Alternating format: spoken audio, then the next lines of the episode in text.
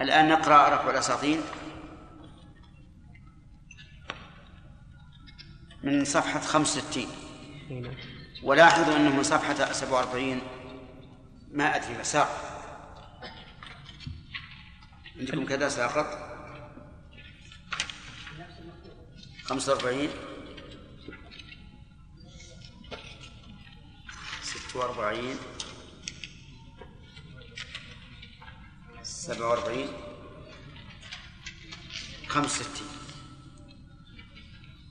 هذا ساقط ما أدري نعم؟ كيف؟ اي هو نفس المخطوطة ما ما في إشكال. لكن هذا اللي ارسلها لي.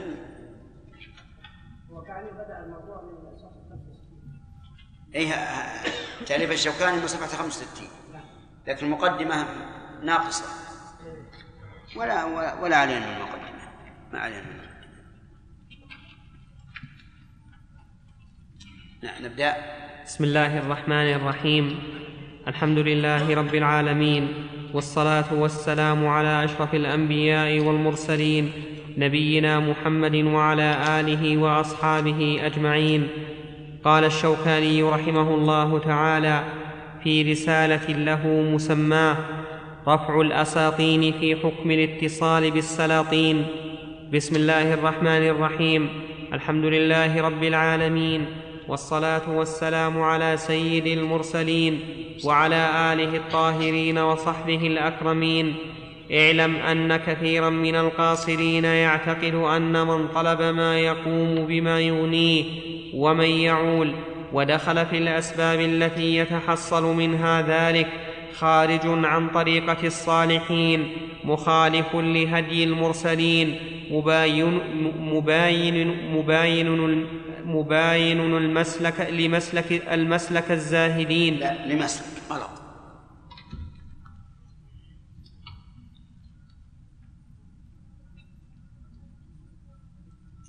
مباين لمسلك الزاهدين وهذا وهم عظيم وجهل كبير. فإنه قد طلب ذلك سيد الأنبياء صلى الله عليه وآله وسلم وسأل ربه الغنى كما في الصحيحين وغيرهما أنه كان يقول اللهم إني أسألك الهدى والتقى والعفاف والغنى والأحاديث في هذا كثيرة جدا وامتن الله سبحانه عليه بالغنى فقال ووجدك عائلا فأغنى وثبت في الصحيحين وغيرهما أنه دعا لخادمه أنس بالغنى وثبت في الصحيحين أنه قال اللهم إني أعوذ بك من الجوع فإنه بئس الضجيع وقال حبب إلي الطيب والنساء وجعلت قرة عيني في. وجعلت قرة عين الصلاة وهو حديث صحيح وثبت في الصحيح أنه صلى الله عليه وسلم قال لعمر قال لعمر رضي الله عنه ما جاءك من هذا المال وأنت وأنت وأنت غير الصواب غير مشرك نعم.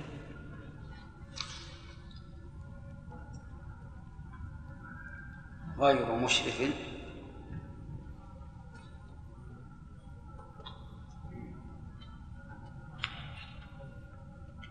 وثبت في الصحيح أنه صلى الله عليه وسلم قال لعمر رضي الله عنه ما جاءك من هذا المال وأنت غير مشرف ولا سائل فخذه وما لا فلا تتبعه نفسك.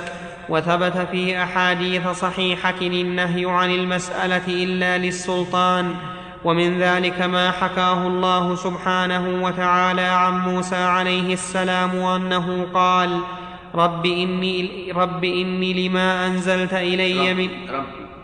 رب إني لما أنزلت إني لما بهيا طيب. رب إني لما أنزلت إلي من خير فقير. وما حكاه الله سبحانه أن وهذا توسل من موسى عليه الصلاة والسلام بحاله. فإن قوله رب إني لما أنزلت إلي من خير فقير يشكو حاله إلى الله. والشكاية تتضمن إيش؟ السؤال. ولهذا من أنواع التوسل أن يتوسل الإنسان إلى الله بذكر حاجته. فيقول اللهم إني فقير اللهم إني آه، مريض اللهم إني كذا يذكر حالة التي تحتاج إلى شفاء. نعم. وما حكاه الله سبحانه أن يوسف عليه السلام قال لعزيز مصر اجعلني على خزائن الأرض. وقال أيوب عليه السلام لما رأى جرادا من ذهب تسقط عنده فجعل يلتقطها. فقال الله عز وجل ألم أغنك عن هذا؟ فقال بلى ولكن لا غنى لي عن بركتك كما في الحديث الثابت في الصحيح. وقال عيسى عليه السلام فيما حكاه الله عنه وارزقنا وأنت خير الرازقين. ومن ذلك سؤال حسنة الدنيا كما في قوله عز وجل ومنهم من يقول ربنا آتنا في الدنيا حسنة وفي الآخرة حسنة وقنا عذاب النار. أولئك لهم نصيب مما كسبوا والله سريع الحساب. وقوله عز وجل وأخرى تحبونها نصر من الله وفتح قريب إلى قوله وارزقنا وأنت خير الرازقين. والحاصل أن طلب الرزق كان من غالب العباد والأنبياء والعلماء والزاهدين. أخرى تحبونها نصر الله؟ فتح قريب, قريب. وبشر المؤمنين. يا أيها الذين آمنوا كونوا أنصار الله كما قال عيسى بن مريم للحواريين من انصار من أنصار إلى الله. قال الحواريون نحن أنصار الله فآمنت طائفة من بني إسرائيل وكفرت طائفة فأيدنا الذين آمنوا على عدوهم فأصبحوا ظاهرين. ما فيها ورسنا وانت الراسل يقول في الحاشية لكن هذا قاله الحواريون. قالوا ربنا أنزل علينا مائدة من السماء تكون لنا عيدا لأولنا وآخرنا وآت منك وارزقنا وأنت خير الرازقين نعم. إيش يقول بالحاشية؟ يقول الآية 114 من سورة المائدة وقد تقدم نصها في الحاشية رقم ثلاثة أعلى. يعني أنها ليست كيف؟ أنه أنه يعني سورة المائدة.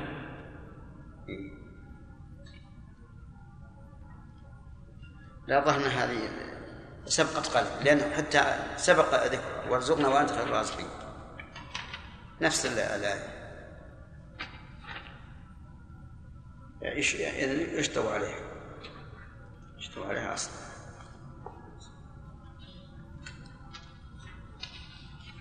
والحاصل أن طلب الرزق والحاصل أن طلب الرزق كان من غالب العباد والأنبياء والعلماء والزاهدين.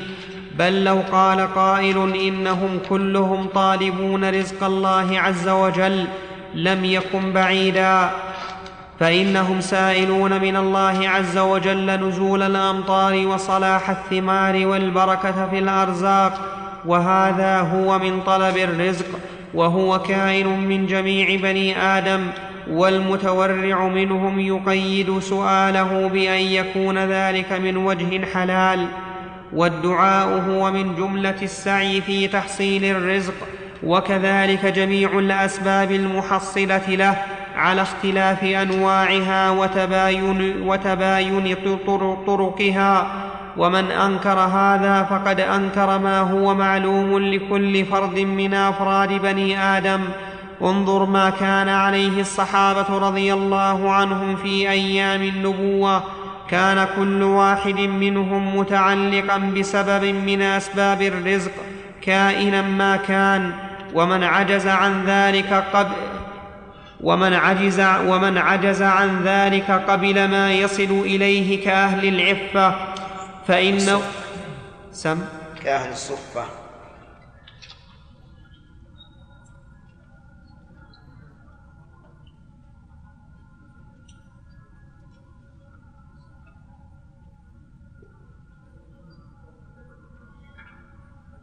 نعم.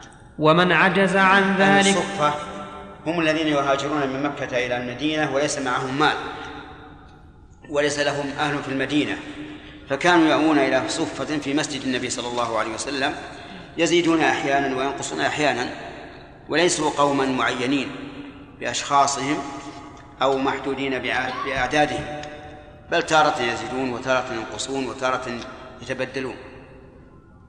نعم ومن عجز عن ذلك قبل ما يصل إليه كأهل الصفة فإن وقوفهم فيها هو من طلب الرزق. وهكذا بعد أيام النبوة فإن الخلفاء الراشدين يجعلون لأنفسهم نصيبا من بيت المال يقوم بما يحتاجون إليه لأنفسهم ولمن يعولون. على وجه العدل وعلى طريقة الزهد وهم أزهد العباد في الدنيا وفي الاشتغال بها. وكذلك في الاشتغال. وفي الاشتغال بها.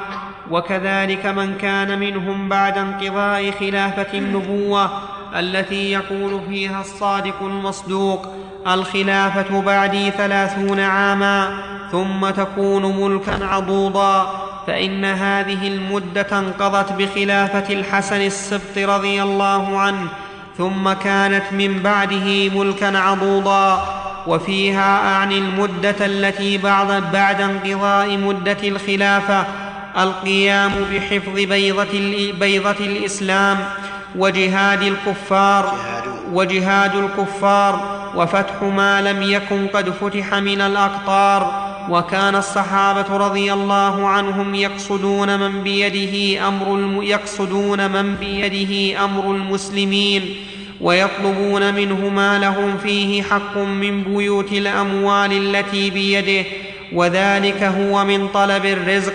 ويقبلون منه ما يعطيهم من غير كشف عن حقيقة الحال. وهكذا من بعدهم من التابعين.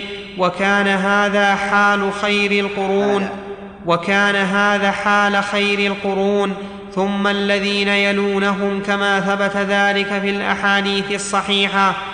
وكان من أهل هذين القرنين من يلي للقائمين بالأمر الأعمال من قضاء وإمارة على بعض البلاد وإمارة على جيش ولا ينكر هذا منكر ولا مخالف فيه. وهذا هو نوع من أنواع طلب الرزق وإن كان العمل قربة كالقاضي وأمير جيش الجهاد فإنه لا ينافي ما هو فيه من القربة. أخذ ما يحتاج إليه من بيت مال المسلمين وما زال عمل المسلمين على هذا منذ قامت الملة الإسلامية إلى الآن مع كل ملك من الملوك. فجماعة يلون له القضاء وجماعة يلون له الإفتاء وجماعة يلون لهم على البلاد التي إليهم وجماعة يلون لهم إمارة الجيش وجماعة يدرسون في المدارس الموضوعة لذلك وغالب جراياتهم من بيت المال. فإن قلت قد يكون من الملوك من هو ظالم جائر قلت نعم ولكن هذا المتصل بهم لم يتصل بهم ليعينهم على ظلمهم وجورهم بل ليقضي بين الناس بحكم الله أو يفتي أو يفتي بحكم الله أو يقبض من الرعايا ما أوجبه الله أو يجاهد من يحق جهاده ويعادي من تحق عداوته فإذا كان الأمر هكذا فلو كان الملك قد بلغ من الظلم إلى أعلى درجاته لم يكن على هؤلاء من ظلمه شيء. بل إذا كان لأحدهم مدخل في تخفيف الظلم ولو أقل قليل أو أحقر حقير كان مع ما كان مع ما هو فيه من المنصب مأجورا أبلغ الأجر.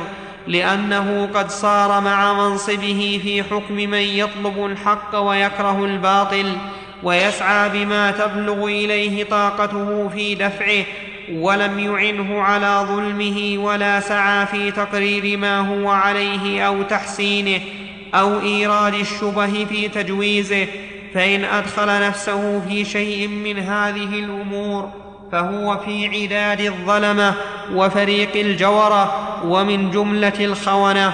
وليس كلامنا في من كان هكذا إنما كلامنا في من قام بما وكل إليه من الأمر الديني غير مشتغل بما هم فيه إلا ما كان من أمر بمعروف أو نهي عن منكر أو, تخوي أو تخفيف ظلم أو تخويف من عاقبته أو وعظ فاعله. بما قد يندفع فيه بعض شره وكيف يظن بحامل علم أو بذي دين أن يداخل الظلمة فيما هو ظلم وقد تبرأ الله سبحانه إلى عباده من الظلم فقال وما ظلمناهم ولكن كانوا أنفسهم يظلمون وقال وما ربك بظلام للعبيد وقال ولا يظلم ربك أحدا وقال إن الله لا يظلم الناس شيئا. وقال إن الله لا يظلم مثقال ذرة. وقال وما الله يريد ظلما للعباد. وقال وما ظلمناهم ولكن كانوا هم الظالمين. وغير ذلك من الآيات القرآنية. وقال في الحديث القدسي يا عبادي إني حرمت الظلم على نفسي وجعلته بينكم محرما فلا تظالموا. وقال رسول الله صلى الله عليه وسلم كما في الصحيحين وغيرهما من حديث أبي موسى قال قال رسول الله صلى الله عليه وسلم إن الله يملي للظالم فإذا أخذه لم يفلت. ثم قرأ وكذلك اخذ ربك اذا اخذ القرى وهي ظالمه ان اخذه اليم شديد. وفي الصحيحين وغيرهما من حديث ابن عمر قال قال رسول الله صلى الله عليه وسلم الظلم ظلمات يوم القيامه واخرج نحوه مسلم وغيره من حديث جابر.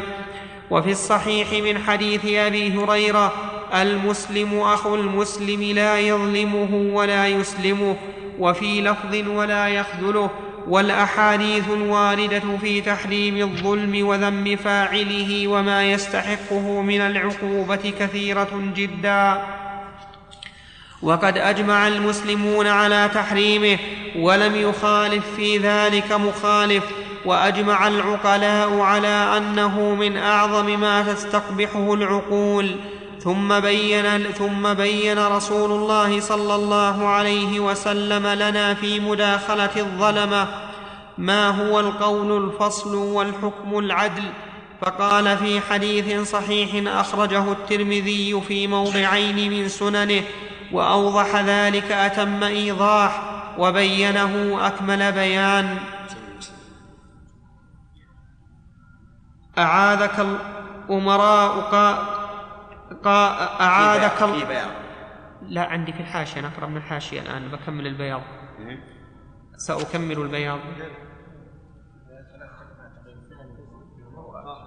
أعاذك الله يا كعب من إمارة السفهاء. قال وما إمارة السفهاء يا رسول الله؟ قال أمراء يكونون بعدي ولا يهتدون بهديي ولا يستنون بسنتي. فمن صدقهم بكذبهم وأعانهم على ظلمهم فأولئك ليسوا مني ولست منهم ولا يردون علي حوضي ومن لم يصدقهم بكذبهم ولم يعنهم على ظلمهم فأولئك مني وأنا منهم وسيردون علي حوضي. يا يا كع ذكر الحديث؟ ماشي. نكمله كمل يا كع يا كعب بن عجرة الصوم يا كعب. يا كعب بن عجرة. ابن يا كعب. نعم. يا كعب بن عجر شيخ هذا رقم اثنين هذه ما هي الحاشية كيف؟ الحاشية الأولى الأولى ثلاث كلمات غير مقروءات خلينا نكمل خلينا نكمل لكن أحسن الله إليكم الإشكال. يا كعب بن عجرة. ابن لماذا يا شيخ؟ مضاف. المنادى المضاف لا بد أن ينصب. ال- ال- المنادى. طيب لماذا؟ المنادى إذا كان مضافا وجب نصبه المضاف ما هو؟ كعب. ابن. ابن مضاف إلى عجره كعب ما اضيف علم منادى يبنى على الضم. يا يا كعب بن عجرة الصوم جنة والصدقة تطفئ الخطيئة. والصلاة قربان أو قال برهان يا كعب بن عجرة لا يدخل الجنة لحم نبت من سحت أبدا النار أولى به يا كعب بن عجرة الناس غاديان فمبتاع نفسه فمعتقها أو قال فموبقها. وقد ثبت في الصحيح الآن إخوانك يقولون هذا الحاشية على رقم اثنين. على رقم اثنين. رقم واحد اللي فيها البياض يقول ثلاث كلمات غير مقروءات لكن آه، رقم اثنين تابع لرقم واحد. كيف؟ والمعنى متقارب بين الحديثين حيث ذكر الورود على الحوض وإعانة الظلمة على الظلم. فهو بمعنى أليس كذلك؟ غير شيء. المهم من الحاشية غير هذا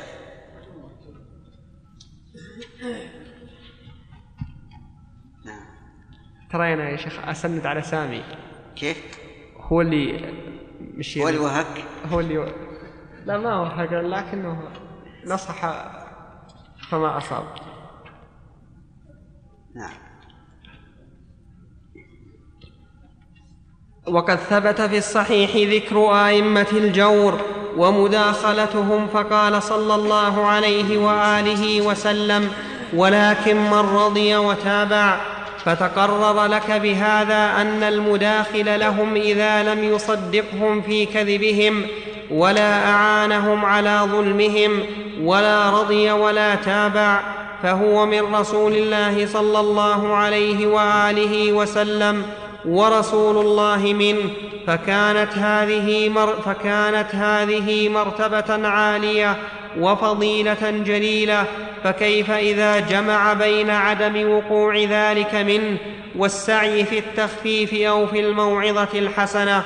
ولا يخفى على ذي عقل أنه لو امتنع شك أن كلام الشوكاني هذا جيد. يعني مثلا كوننا لا نعمل ما ينفع المسلمين تحت ظل الولاة الظلمة هذا غلط عظيم. بل الواجب أن نعمل ما يلزمنا مما فيه صلاح المسلمين ونحاول نصح هؤلاء وبيان وبيان الحق لهم. ولا شك أن الإنسان إذا قال كلمة الحق بإخلاص ستؤثر. ولا أدل على ذلك من قول موسى عليه الصلاة والسلام حينما اجتمع السحرة قال لهم ويلكم لا تفتروا على الله كذبا فيسحتكم بعذاب وقد خاب من افترى. فماذا فماذا أثرت هذه الكلمة؟ فتنازعوا أمرهم بينهم والفاء تدل على الترتيب والتعقيب والسببية. أي بمجرد ما قال هكذا تنازعوا أمرهم بينهم. وإذا تنازع القوم فشلوا. ولا تنازعوا فتفشلوا وتذهب ريحكم. فالواجب على الإنسان أن يعمل بما فيه مصلحة المسلمين ويسأل الله الهداية لولاة الظلم. وبهذا نعرف خطأ من ينفرون من الوظائف في البلاد التي يكون فيها ولاتها غير مستقيمين على شرع الله. إما من العلمانيين أو من المحكمين للأنظمة والقوانين المخالفة لشريعة الله يجب علينا نحن أن لا أن لا نترك ما فيه مصلحة الإسلام والمسلمين. نعم. ولا يخفى على ذي عقل أنه لو امتنع أهل العلم والفضل والدين عن مداخلة الملوك لتعطلت الشريعة المطهرة لعدم وجود من يقوم بها وتبدلت تلك المملكة الإسلامية بالمملكة الجاهلية في الاحكام الشرعية من ديانة ومعاملة وعم الجهل وطم وخولفت أحكام الكتاب والسنة جهارا ولا جهارا ولا سيما من الملك وخاصته وأتباعه وحصل لهم الغرض الموافق لهم وخبطوا في دين الإسلام كيف شاءوا وخالفوه مخالفة ظاهرة واستبيحت الأموال واستحلت الفروج وعطلت المساجد والمدارس وانتهكت الحرم وذهبت شعائر الإسلام ولا سيما الملوك الذين لا يفعلون ذلك إلا مخافة على ملكهم أن يسلب وعلى دولتهم أن تذهب وعلى أموالهم أن تنهب وعلى حرمتهم أن تنتهك وعلى عزهم أن يذل. ووجدوا أعظم السبل أعظم السبل إلى التخلص عن أكثر أحكام الإسلام. قائلين جهلنا لم نجد من يعلمنا لم نلق من يبصرنا. فر عنا العارفون بالدين وهرب منا العلماء العاملون. وفي الحقيقة إنهم يعدون ذلك فر وفي الحقيقة أنهم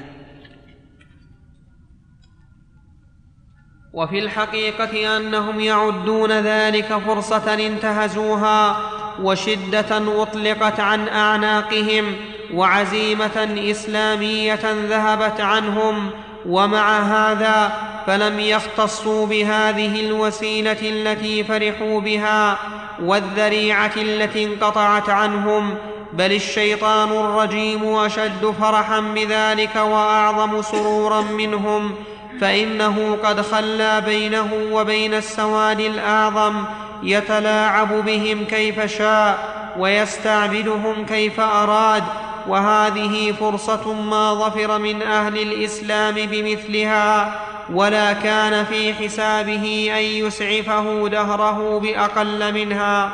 وسبب هذا البلاء العظيم والخطب الوخيم والوزر للإسلام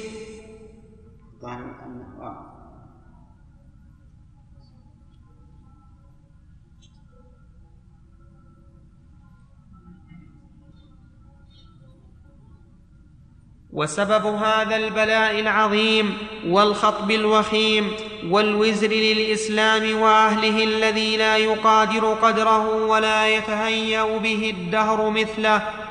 صنفان من الناس. الصنف الأول جماعة زهدوا بغير علم وعبدوا بغير فهم وتورعوا بغير إدراك للمصالح الشرعية والشعائر الإيمانية وما يفضي إلى تعطل الأحكام وذهاب غالب دين الإسلام فتصدوا للمواعظ والإرشاد للعباد وبايعوا في ذلك ومقصدهم حسن وصور وصورة فعلهم جميلة ولكنهم لم يكن لهم من العلم ما يوردون الأشياء مواردها ويصدرونها مصادرها. جعلوا لقصورهم أهل المناصب الدينية أهل المناصب الدينية التي لا يت لا لا, يت لا يتم أم لا يتم أمر أمرها ولا ينفذ لا يتم لا يتم أمرها.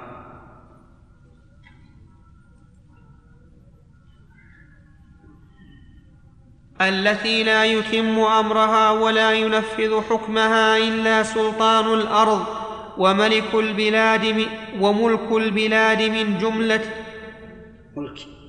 سلطان وملك. سم. وملك البلاد.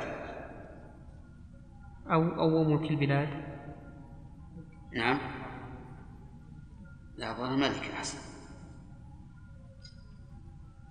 و من جملة من جملة أنواع الظلم. وملك وملك البلاد سلطان الأرض وملك البلاد. إلا سلطان الأرض وملك البلاد من جملة أنواع الظلم. يعني جعلوا ذلك من جملة أنواع الظلم. وجعلوا صاحبها من جملة أعوان الظلمة. وسمع ذا وسمع ذلك منهم عامة رعاع يغشون مجالس مثل عامة رعاع.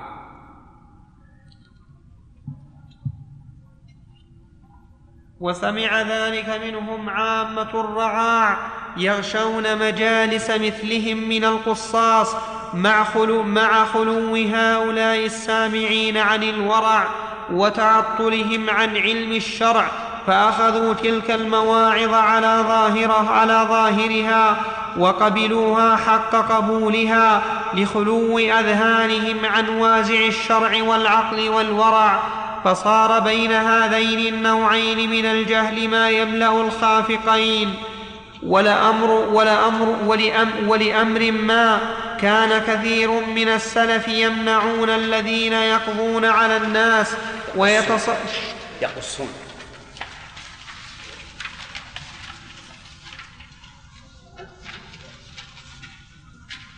ولأمر ما كان كثير من السلف يمنعون الذين يقصون على الناس ويتصدرون لوعظهم وتذكرهم بما هم عليه من جهل بالشريعة وبما يرتكبونه من إيراد من إيراد الأحاديث المكذوبة والقصص الباطلة وكان عليهم أن يقصروا على ذلك ويكلوا ذلك إلى علماء الكتاب والسنة الذين يدعون الناس إلى حق هو معلوم لديهم وشرع هو صحيح عندهم.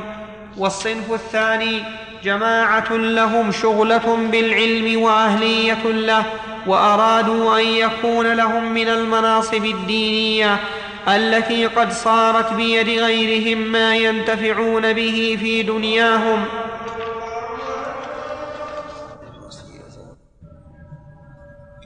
والصنف الثاني جماعة لهم شغلة بالعلم وأهلية له وأرادوا أن يكون لهم من المناصب الدينية التي قد صارت بيد غيرهم ما ينتفعون به في دنياهم فأعوزهم ذلك وعجزوا عنه فأظهروا الرغبة عنه وأنهم تركوه اختيارا ورغبة وتنزها عنه وضربت ألسن ألسنتهم بسب أهل المناصب الدينية. أو ألسنهم يا شيخ. ألسنهم لكن حتى العبارة قلقة. إنما مراده بذلك آه، أنهم صاروا يسبون أهل المناصب الدينية. يعني كان يقول ضربت يعني انطلقت ألسنتهم. نعم. وضربت ألسنهم بسب أهل المناصب الدينية وثلب أعراضهم والتنقص بهم وأظهروا أنهم إنما تركوا ذلك لأن فيه مداخلة للملوك لأن فيه مداخلة للملوك وأخذ و وأخذ بعض وأخذ بعض من بيوت الأموال وأن أهل المناصب قد صاروا أعوانا للظلمة ومن الاكنين للسحت ولا حامل لهم على ذلك إلا مجرد الحسد والبغي والتحسر على أن يكونوا مثلهم. فوضع من هؤلاء هؤلاء طلبة علم وعندهم علم وأهل أرادوا أن يصلوا إلى مناصب عليها علماء يتصلون بالحكام فعجزوا عنها ولم يصلوا إليها فجعلوا يسبون العلماء الذين يتصلون بالحكام ويطلقون ألسنتهم ألسنتهم بسبهم. ليس قربة إلى الله ولا تنزها عن ما عند الحكام ولكن إيش؟ حسدا لهؤلاء. لأنهم عجزوا أن يصلوا إلى ما وصل إليه هؤلاء. نعم. فوضعوا أنفسهم موضع أهل التعفف عن ذلك والتورع عنه بنيات فاسدة ومقاصد كاسدة مع ما في ذلك من الدخول في خصلة من خصال النفاق والوقوع في معرة بلية الرياء والولع بالغيبة المحرمة بغير سبب وبغير حق وأدخلوا أنفسهم في هذه المصائب والمثالب والمعاصي والمخازي والجرائم والمآثم على علم منهم بتحريمها. وكما قال القائل يدعو وكل دعائه ما للفريسة لا تقع عجل بها يا ذا العلا إن الفؤاد قد انصدع. وقد عرفنا من هذا الجنس جماعات وانتهت أحوالهم إلى بليات وعرفنا منهم من ظفر بعد استكثاره من هذه البليات بمنصب من المناصب فكان أشر أهل ذلك المنصب وبلغ في التكالب على الحطام والتهافت على الجرائم إلى أبلغ إلى أبلغ غاية. ومنهم من جالس بعد مزيد من التعفف وكثرة التقاعس ملكا أو قريب ملك أو صاحب ملك. فصار بطريقهم بما لا يستحل بعضه فضلا عن كله. من له وازع من دين بلا أدنى زاجر من عقل. بل عرفنا منهم من صار نماما وضعه من يتصل به لنقل أخبار الناس إليه ففعل ولكن لم يقتصر على نقل ما سمع بل جاوز ذلك إلى التزيد عليه بالزور والبهت حتى يجعل ذلك الذي وضعه للنقل عدوا عظيما لمن لا ذنب له ولا قال بعض ما كذب ما كذب عنه فضلا عن كله.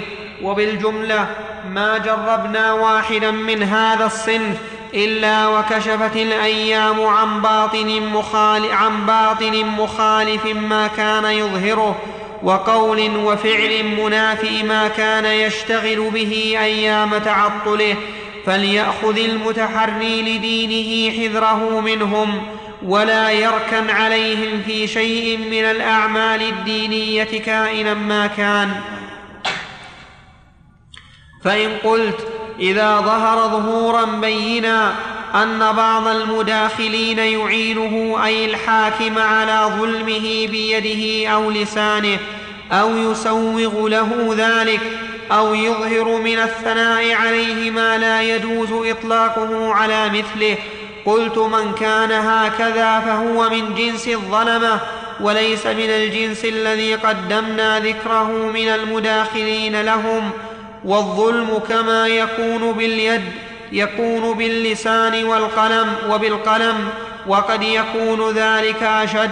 وكلامنا في من يتصل بهم غير معين لهم على ما لا يحل ولا مشارك لهم بيد ولا لسان. بل يكون رجلا مقصده بالاتصال بهم الاستعاء. بل يكون رجلا مقصده, مقصده بالاتصال. مقصده بالاتصال بهم الاستعانة بقوتهم على إنفاذ حكم الله عز وجل وعلى الأمر بالمعروف والنهي عن المنكر بحسب الحال وبما تبلغ إليه الطاقة. مثلا إذا كان العالم ينكر ما يراه من المنكرات على الرعايا ولا يقدر على ذلك إلا إذا كان له يد من السلطان يستعين بها على ذلك فهذا فهذا خير كبير وأجر عظيم وأجر عظيم وكذلك إذا كان لا يقدر على فصل الخصومات وإرشاد الناس إلى الطاعات إلا باليد من السلطان. فذلك مسوغ صحيح أيضا. وهكذا إذا كان لا يقدر على تخفيف بعض ما يفعله وزراء السلطان وأمراؤه وأهل خاصته من الظلم إلا باتصاله بالسلطان فهو أيضا مسوغ صحيح. وهكذا إذا كان السلطان يصغي إلى الموعظة منهم في بعض الأحوال ويخرج عن فعل المنكر أو يخفف ذلك شيئا ما فهذا مسوغ صحيح. واعلم أن أحوال السلاطين كما قال بعض السلف لهم طاعات مسؤوليات ومهام وواجبات كبيرة. أن اتصال العلماء بالحكام ينقسم إلى ثلاثة أقسام. القسم الأول أن يكون اتصاله بهم للأمر بالمعروف والنهي عن المنكر والاستعانة بهم على تنفيذ أمر الله عز وجل وشريعته سواء كان قاضيا أو مفتيا أو آمرا بالمعروف أو ناهيا عن المنكر. والثاني من يعينهم على ظلمهم ويشي بالناس إليهم ويقول هؤلاء فعلوا وهؤلاء تركوا وربما يكون كاذبا. وهذا لا شك أنه مشارك لهم بالظلم بل قد يكون أظلم حيث يدلهم على ما لا حقيقة له. والثالث أن يكون موقفه لا هذا ولا هذا. يذهب إلى الحكام ليتزلف إليهم ويدخل السرور عليهم والأنس والتحدث بما لا حاجة إليه أحيانا. فهذا ربما نقول إن عدم ذهابه خير من ذهابه وقد نقول إن ذهابه خير من من عدم ذهابه. لأنه إذا ذهب وهو ممن اشتهر بالعلم أو عرفوا الحكام أنه أنه من أهل العلم صاروا يأنسون بأهل العلم ولا ينفرون منهم. وإن كان هذا لا خير فيه بالنسبة لتوجيه الحاكم أو منعه من الظلم أو ما أشبه ذلك. وإذا وإذا, تركهم فقد ينفرون من أهل العلم ويقولون لا إن أهل العلم لا يرون شيئا وها هم العامة يأتون إلينا من أسواقهم ويجلسون إلينا وهؤلاء لا يأتون فيحصل بذلك نفرة. فالأقسام إذن إيش؟ ثلاثة.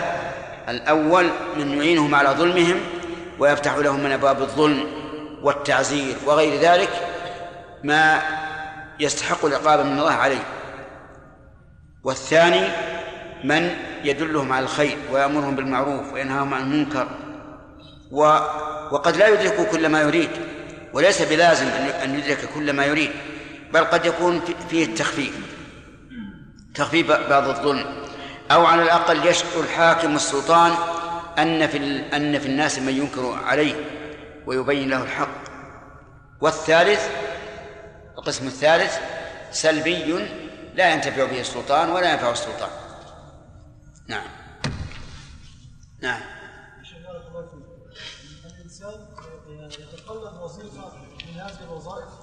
هذه الوظيفة ربما تؤثر على دينه هل يجوز له أن يتقلد هذه الوظيفة؟ كيف تؤثر على دينه؟ يعني ربما يكون واعظا لعامة من الناس يرى شركيات ويرى عقائد باطلة ولا يستطيع أن ينكر هذه العقائد لأن الرأي العام ضده. فيسكت طيب وإذا وإذا لم يتوظف؟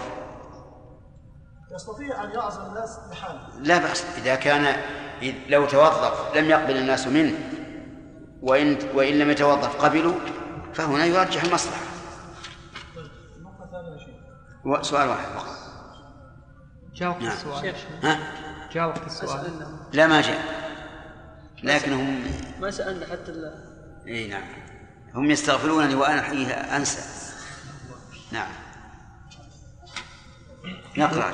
واعلم أن أحوال السلاطين كما قال بعض السلف لهم طاعات مسؤوليات ومهام وواجبات كبيرة ومعاصي كبيرة.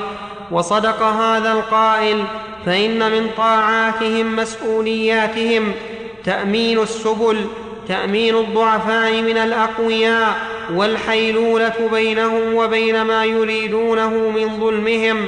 جهاد أهل الكفر والبغي المتجارين على نهب الضعفاء وهتك حرمهم وتخويفهم ومغالبتهم على ما تحت أيديهم من أملاكهم.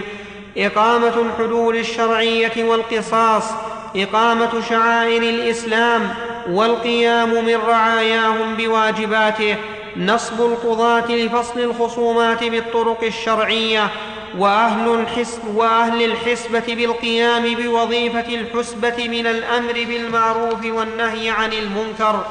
جمع الجيوش وتأمير الأمراء لقهر أعداء الدين والقيام بما يحتاجون من بيوت الأموال. إحياء مدارس إحياء مدارس العلم بنصب المدرسين والمفتين. إمساك أهل الجسارة عما يريدونه من الفساد في الأرض بهيبة السلطان. ومخافة الإيقاع بهم فإن كثيرا بل الأكثر لولا مخافة السلطان لكان له من الأفاعيل ما لم يكن في حساب. ولهذا ترى من لا سلطان عليه في جميع البلاد يفعل ما ترجف منه القلوب وتذري منه الدموع. ورحم الله الخليفة العادل عمر بن عبد العزيز فإنه قال إن الله ليزع بالسلطان ما لا يزع بالقرآن. وصدق وصدق مما قاله هو الحق الذي فما قال.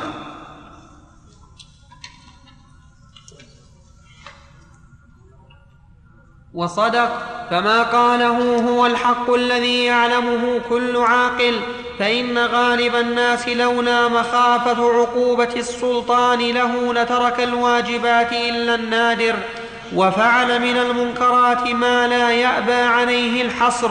وأما أهل المخافة من الله عز وجل الذين يفعلون الواجب لكونه أوجبه الله عليهم ويتركون المنكرات لكون الله عز وجل نهاهم عنها فهم أقل قليل ومن أنكر شيئا من هذا فليبحث عن حقائق الأمور وينظر في مصادرها ومواردها وأحوال الفاعلين لها حتى يتضح له أن الأمر كما قاله عمر بن عبد العزيز رحمه الله.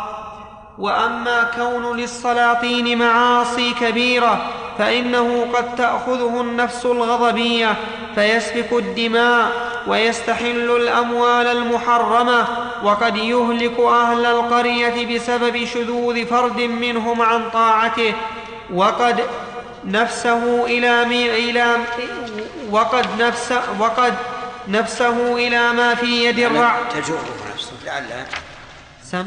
لعلها تجره نفسه.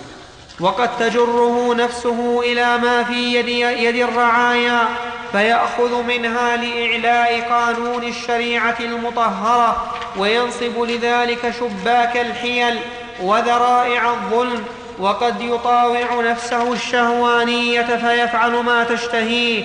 ويرتكب من محرمات الله عز وجل ويفعل ما يريده لعدم نفوذ قول قائل عليه إذ لا سلطان عليه إلا من عصم وقليل ما هم. وحكي عن بعض سلاطين الإسلام أنه كان يجتمع مع من يجالسه على كثير من اللهو والفسوق وكان في المدينة التي هو فيها رجل صالح ينكر ما يبلغه من المنكرات وإذا رأى إناء فيه خمر كسره فمر يوما من تحت دار السلطان فقال للسلطان بعض جلسائه هذا فلان الذي إذا رأى إناء من الخمر بيد أحد من الناس كسره وإذا رأى منكرا غيره فأمر من يدخله إلى مجلسه. ثم قال أنت تنكر على الضعفاء من الناس ما تراه من المنكرات وتكسر ما تجده عندهم من أواني الخمر وهذه عندنا من الأواني من الأواني ما تراه فهل تستطيع أي أن تغير ذلك علينا؟ فقال له أنا ضعيف أنكر على مثلي من الضعفاء لقدرتي على ذلك. وأما أنت يا سلطان فكما قال الله عز وجل ويسألونك عن الجبال فقل ينسفها ربي نسفا فيذرها قاعا صفصفا لا ترى فيها عوجا ولا أمتا فبكى السلطان وقال وأنا أيضا فأنكر علي وقم وارم بهذه الأواني من هذه الطاقات فقام ورمى بها وتاب السلطان فلم يعد إلى شيء مما كان عليه الله فإذا عرفت أن للسلاطين تلك المحاسن وتلك المساوئ ونظرت إلى ذلك بعين الصواب علمت أن فيه من خصال الخير ما نفعه لك ولغيرك أكثر من الضر. وقد عرفت ما يقوله أهل الفقه وغيرهم إن محبته أي السلطان لخصال خير فيه مما لا بأس به. فإذا كانت هذه المحبة جائزة فكيف لا يجوز ما هو دونها من الاتصال بها؟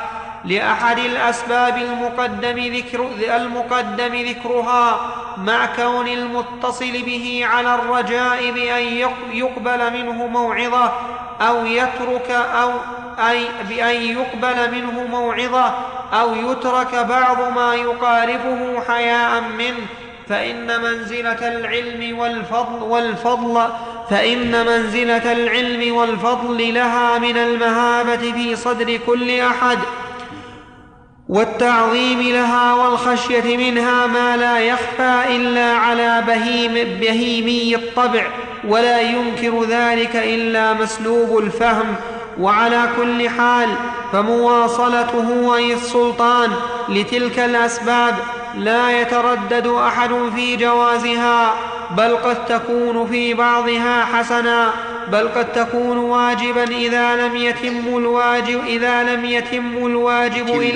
إذا لم يتم الواجب إلا به أو لم يندفع المحرم إلا به وهذا لا يخفى على أدنى الناس علما وفهما والممنوع هو مواصلته لا لمصلحة دينية تعود على فرد من أفراد المسلمين. تعود أ- على تعود على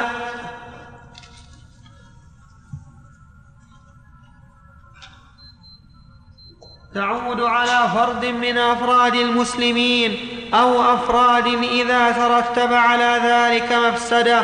فكيف وقد ثبت في الكتاب العزيز الأمر بطاعة أولي الأمر وجعل الله أولي الأمر وطاعتهم بعد طاعة الله سبحانه وطاعة رسوله صلى الله عليه وسلم وتواتر في السنة المطهرة في الأمهات وغيرها أنها تجب الطاعة لهم والصبر على جورهم. وفي بعض على الاحاديث جورهم. وفي بعض الأحاديث نبهت عليه لأن عندي مضموم هالجيم وفي بعض الأحاديث الصحيحة المشتملة على الأمر بالطاعة لهم أنه قال صلى الله عليه وسلم وإن ضرب ظهرك وأخذ مالك.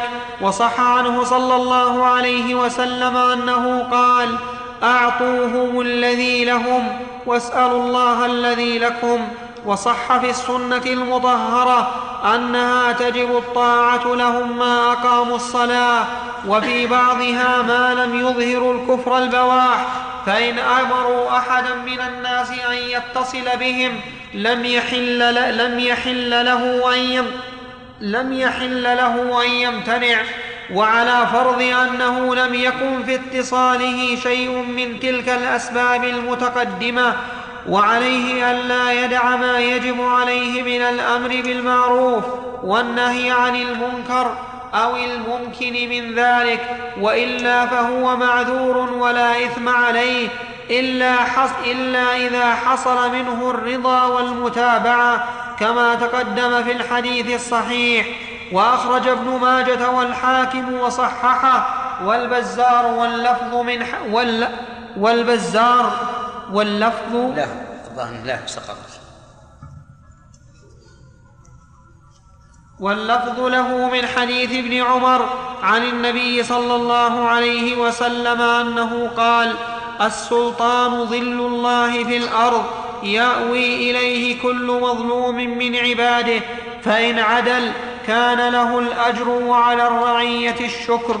وإن جار أو حاف أو ظلم كان عليه الوزر وعلى الرعية الصبر. وصح عن رسول الله صلى الله عليه وسلم حديث الدين النصيحة. قيل لمن يا رسول الله؟ قال لله ولكتابه ولرسوله ولأئمة المسلمين وعامتهم. فإن قلت جاء وقت السؤال يا شيخ. نعم. جاء وقت السؤال. جاء وقت سؤال طيب. نعم. شيخ بارك الله فيكم عند قول الشوكاني فإن أمروا أحدا من الناس أن يتصل بهم لم يحل له أن يمتنع آه، وجمع بين كلامه هذا وما يفعله بعض السلف وفعله من امتناعهم للعمل للسلطان كولاية القضاء وكذا. نعم. آه، نحن نرى أن ما يفعله بعض السلف آه، على وجهين الوجه الأول أن يكون اجتهادا فرديا أخطأوا فيه. وهم غير معصومين. ويقابلون ب... ويقابلون بمن كان من أمثالهم وتولى القضاء للسلاطين آه، الأمر الثاني أن هناك حالات معينة تتعلق بالشخص نفسه أو تتعلق بالسلطان نفسه أو بأحوال الناس نفسها تحمله على أن يمتنع. وقضايا قضايا الأعيان لا يمكن للإنسان أن يحدد سببها لأنها مجهولة. أعيان يعني أحوال سابقة لا يمكن تحديدها. وعلى كل حال فما أشار إليه الشوكاني رحمه الله من أنه يجب على على أهل العلم وعلى أهل الحكم من القضاة وغيرهم أن يتولوا ما فيه مصلحة المسلمين وإلا لضاعت الأمة.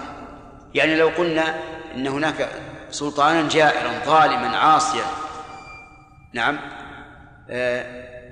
تركناه ولم نعمل بحكومة في حكومته وداخل شعبه ضاعت ضاع الأمر. لكن نحن نعمل ونقوم بما أوجب الله علينا من النصيحة لله ولكتابه ولرسوله ولأئمة المسلمين وعامته. وأما أن نترك فلا فليس فليس شيء. القاضي يخاف على نفسه. نعم. هنا القاضي يخاف على نفسه أن لا يصيب في الحكم فيكون عليه لا يحل له ذلك. لا يدع إذا كان أهل القضاء فإن القضاء فرض كفاية في حقه ولا يحل أن يتخلف. وأما قوله أخشى أن لا أوافق الصواب نقول الحمد لله الحاكم إذا حكم فأخطأ ماذا ماذا عليه؟ له أجر. وإن أصاب فله أجران. ولو كان كل إنسان لا يتولى مثل هذه الأمور خوفا من الخطأ لضاعت الأمور. من الذي من الذي يتولى هذه الأمور ويرى أنه معصوم؟ لا أحد. نعم. في رواية فلان تروا واحد. نعم. ضبط الرؤية الرؤية هنا بمعنى العلم. يعني إما أن نراه بأعيننا وإما أن نعلم. يعني نعلم أنه وقع منه ونعلم أن هذا الشيء كفر. صريح. ما يحتمل التأويل. ولهذا أي كفر يكون مثلا صريحا لنا لكنه يحتمل التأويل فإنه لا يكفر به الحاكم. الرأي الآن من؟ الرأي ال- الذي يخرج عن الإمام. الذي يخرج لو كان شخصا؟ لا طبعا. يعني هذا شروط الجواز. أما شروط الوجوب فهذه لا, بد من القدرة. إذا رأى الشخص ثقة نعم. هل يجب على البقي الاتباع لا. ولا يخرجون عليه؟ هاي ولا ولا شيء الخروج إذا لابد أن يراه جميع الناس. لا. لا بد أن أن يراه واحد لكن لا يجوز لغيره أن يتبعه وهو لم يره. لم يره. لأنه قد- قد يكون غير موثوق. إذا يراه جماعة يشترط فيه التواتر يعني. وأيضا لاحظ أن مسألة هذه مسوى بمعنى أنه إذا رأينا كفرا بواحا عندنا فيه من الله برهان حينئذ لا يجوز أن نصبر على هذا هذا السلطان. لا يجوز. لكن هل نخرج؟ أولا لا بد من قدرة والثاني لا بد أن ننظر ماذا يترتب على الخروج. لأنه ربما يكون هذا السلطان قويا. حتى لو خرجنا عليه أه- أه- أعدم كل إنسان فيه صلاح الإشكال الآن شيخ الرؤية. الرؤية الآن أي شخص أو أو مما يشترط فيه التواتر أو ما لا بد أن أن نعلم. يعني الشخص الواحد طبعا له ليس بخارج على الإمام وغيره لا يجوز أن يقلد لا يجوز أن يقلده في ذلك وهو لا يعلم نعم إيش؟ لما كانت القدرة إذا لما كانت يعني إذا لم يكن قادرا نعم هل نقول بالهجرة؟ ها؟ هل نقول بالهجرة؟ لا لا لا ما نقول بهجرة ما دام ما دام الشعب والبلد على الإسلام ما نقول بهجرة.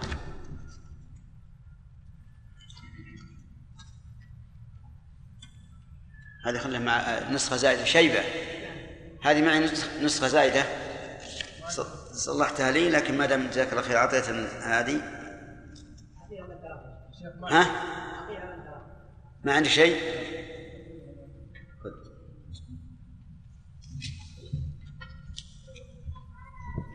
الحمد لله رب العالمين والصلاة والسلام على أشرف الأنبياء والمرسلين نبينا محمد وعلى آله وأصحابه أجمعين.